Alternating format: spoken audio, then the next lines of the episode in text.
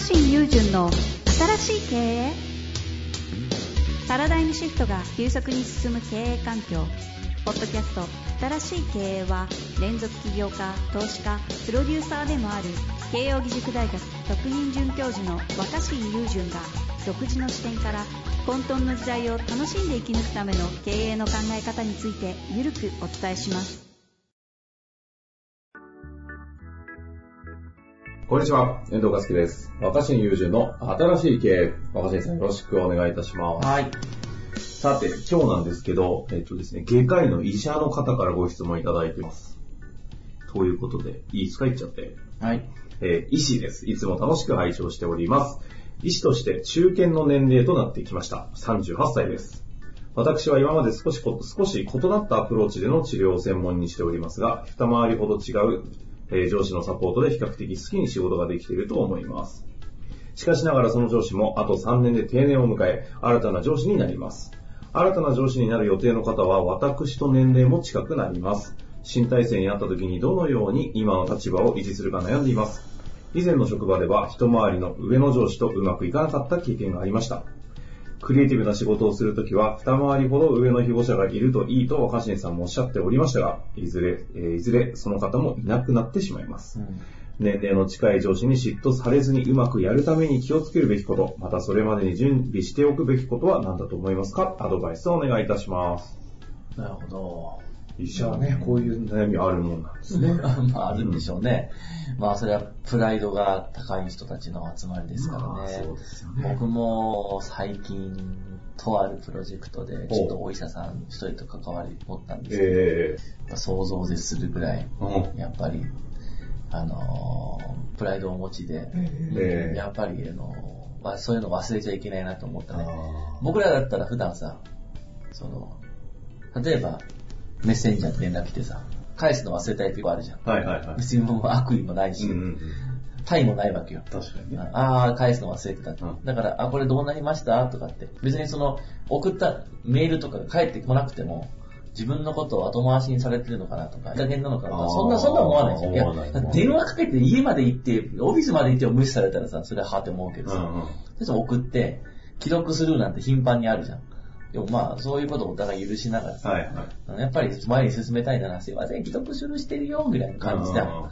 でも、ダメだった。僕なんかも若新さんと既読すぐされまくってますからね。ね、でも、てますでもやっぱプライドが高い先生方は普段やっぱりみんなからうん先生って言われてると思うし、あ既読スルーなんて、まあ多分ありえないんだろうあ。ね。もで、ああ、いや、そんなに大切でないなら、この話はなしにしましょう。一回返せなかっただけで。え、えそんなんじゃないんですって。まあ、うまくいかないと思いますよ、みたいな。うん。はその時に、他の仕事だったら追いかけるわけよ。いはいいや、そういうつもりじゃなくてごめんなさいって。その、そういうつもりじゃなかったんうんですよ。うんうん。でもその件見て、あ、これはうまくいかないと思った。つまりだからもう、逆に引いたんだ。うんううんやっぱそれぐらいもう、だからそういう人たちと仕事するときは、最初から秘書入れて。一回の既読するもないように、万全の体制を作ってやらなきゃいけないんだなって反省したん。逆にそこで学習したんですか？こっちでもそれはそうでしょ。常に先生先生って言ってさ、バイトだってさ、時給何万とかもらえる人たちなわけだから。それはもう、あの、違うよね。そうだよね。だって辞め、医者辞めてバイトで生活してても数千万稼げるみたいそうな、そうそうそうそうそう。だからそんなんさ、僕らみたいなさ、なんかそのドブネズミみたいな。いや若新さんもめちゃめちゃいやいや、でも、でも、いや経でも僕はだからドブネズミですよ。だからそんな、だって、なんかお互いにそんな別に連絡返ってこなくてもへこたれずに、験ね、涙マークのスタンプとか送りまくって。うん。ピエンやりますよね。そう、でもそれはやっぱりその先生と言われる人たちのやっぱり、その立派な仕事をされてきた方には通用しないってことがよく分かって、学びましたけど、だから、そういう話を前提にしていくと、このう質問に、んまあそうだよね。難しいよね。人間のプライドっていうものは。医者同士もやっぱ同じなんですかね。あるんじゃないですか。そのままそれが上下に置き換わってう。ーん、のもあると思うけど、まあ、その、もちろんだからそういうミスとかはしないんだろうけど、お互いに気を使っていて、当あ然連絡にもすぐ返すって。だからじ皆さん自身が先生方が、ちゃんと連絡返すみたいなのをされてるから、自分が返ってこなかった時に、すごいその、えーいい加減に扱われたっていうふうに思ってしまう、思わせてしまったなと、まあすぐ反省してるんで。あ。はいはいはい。で、だいぶ反省してそう。それは仕方ないから。ええただまあ僕らみたいな、うんドブネズミが。ドブネズミたちばっかり仕事の世界にはやっぱり、いいや、巻き込んじゃいけなはいい、安易に巻き込んじゃいけないっていうのあーはすごく感じた。で、えっ、と、まあそれじゃ別に、そういう中で、まあ年が近い先輩に、まあそういうクラスな感情を持たれずに、そうですね。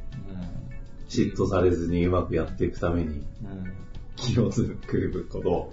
ね。あの、やっぱ、競争相手だと思われると、やっぱ良くないですよあね。だからやっぱいかにして競争相手だと思われないようにするかですよね。うんうんうん。うんでも、あの、競争相手だと思われないえーためにいろんな方法があると思うけど、無視されたりとかすると仕事しづらくなるじゃないですか。うんうん。自分がね。うん、そう。相手にされないっていうのも良くないと思う。うんうん。うん。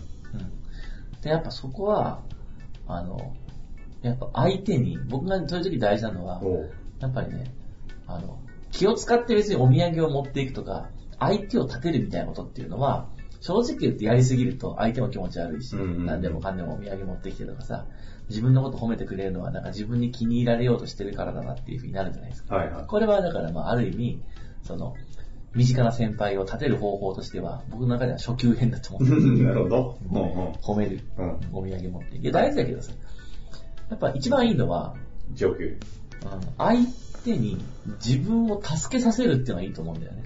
相手に自分を助けさせる。助けるではなくて。そう。自分の方を助けちゃうと、助けるってだってさ、貸しを作ることになるじゃん。あ、相手方がね。あ、相手方にね。うん、そう。あ自分自分が確かに。貸しをつくつけちゃうじゃん、相手に。うん相手に。うん、相手を借りができちゃうじゃん。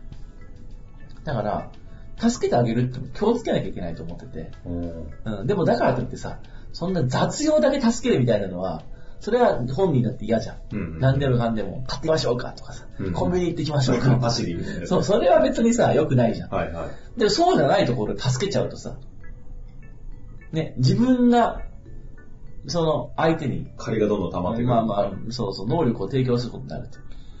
で、やっぱ大事なのは、うん相手に助けてもらうっていうか、助けさせるっていうのはいいん。じゃないだから、何か本当大事な仕事の時に助けてほしい。助けてくださいって。で、自分が助けた相手が活躍したり、出世してる分には、変な感情が湧きにくいやろうと僕は思う。自分に置き換えてみるとさ、あーなるほど自分の力を借りずにメキメキと上がっていく後輩がいたら、面白い、確かに。ちょっとさ、あいつすげえなとか、そうね、嫉妬心それこそ。思われるけど、うん。ね、遠藤くん、遠藤皆さん、遠藤さん、遠藤さん、みたいな。ちょっとこれ教えてほしいんですよとか、遠藤さん、こういう時どうするんですかとか、今度ちょっと忙しいと思うんですけど、こういう大事な仕事があって、プレゼンがあって、30分の1時間いただけませんかって、遠藤さん、つって、教えてあげて、本当ありがとうございます、助けてくれてございますっていう人が認められたりとか、出世したりすると、なんか、俺が助けてやったのにって、僕あんま思わない。ああ、いや、そうか。むしろ、なんか、ちょっとそこに噛めたなぐらいのね。うん、なるじゃん。できたなみたそいうな気分にもそうそう。なるし。の実力派の若手、実は俺が手、はい、ちょっと投資みたいな。もちろん大事なのはその時に、ほん、そしてそれはただのポーズじゃなくて、本当に手伝ってもらうってのがいいと思う。あうん、だって実際にはさ、仕事で手伝ってもらいたいわっていっぱいあるじゃん。あ。ううん。ん。でも先輩にお願いするわけだから、コンビニでコピー取ってきてってわけにいかないわけよ。じゃなくて、本当に自分が大事だと思ってる仕事で、あの力を借りるっていう。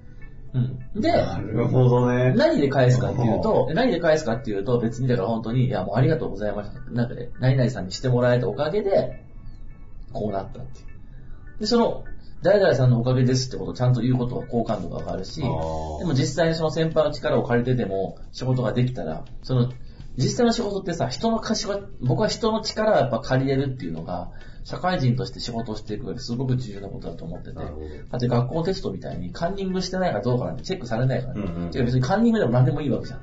人の力を借りようね仕事がうまく進めばいいわけ。なぜその一人で誰の協力も得ずに、黙々とね、あその閉じこもってやらなければいけないのだって話じゃん。いやーめっちゃいい話うん、資格試験を受けるわけじゃないわけだうから。ん。だからその、この先輩とうまくやりたいなってなったら、その先輩の力をめっちゃ借りて、なるほうど。ん力を貸してください。いや、さすがの回答ですね。協力してくださいっていうのがいい。で、それでも、お前になんで力貸さなきゃいけないんだとかってなる人っていうのは、まあ、ある意味、その危険な人だった可能性ある。まあ、さっき言ったちょっと引こうかなみたいな方がいいかなぐらいのうん、まあ、それはいいとは思うんだけど、基本は力を貸してくださいって言って、お礼することを忘れなければ、あとはまあもちろんそれ発表した時に言えばいいと思って、この件に関しては、誰々さんの力を貸して、誰々さんにアドバイスしてもらってお前なんでそんなすごいことできたんだって言ったら、誰々さんが教えてくれたんでって言うと、まあみんなウィンウィン。なるほど。書籍の最後の謝辞みたいなやつですね。うん、そうは思うよ。それは大事。先生に支えられると。でもそれは別にさ、なおべっか使ってさ、持ち上げたり褒めたり、お土産持っていくことは全然違って、実になるからね。ああ。そうじゃん。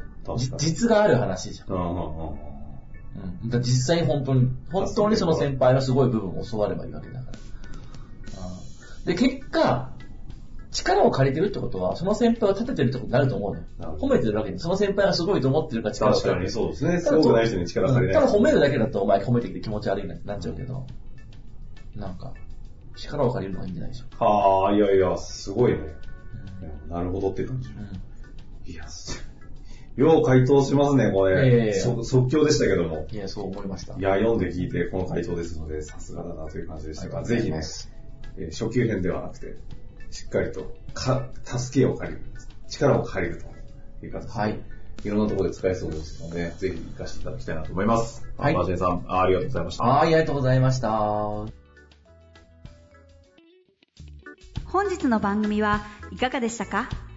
番組では若新雄純への質問を受け付けております。ウェブ検索で「若新雄純」と入力し検索結果に出てくるオフィシャルサイト「若新ワールド」にアクセス。その中の「ポッドキャスト」のバナーから質問ホームにご入力ください。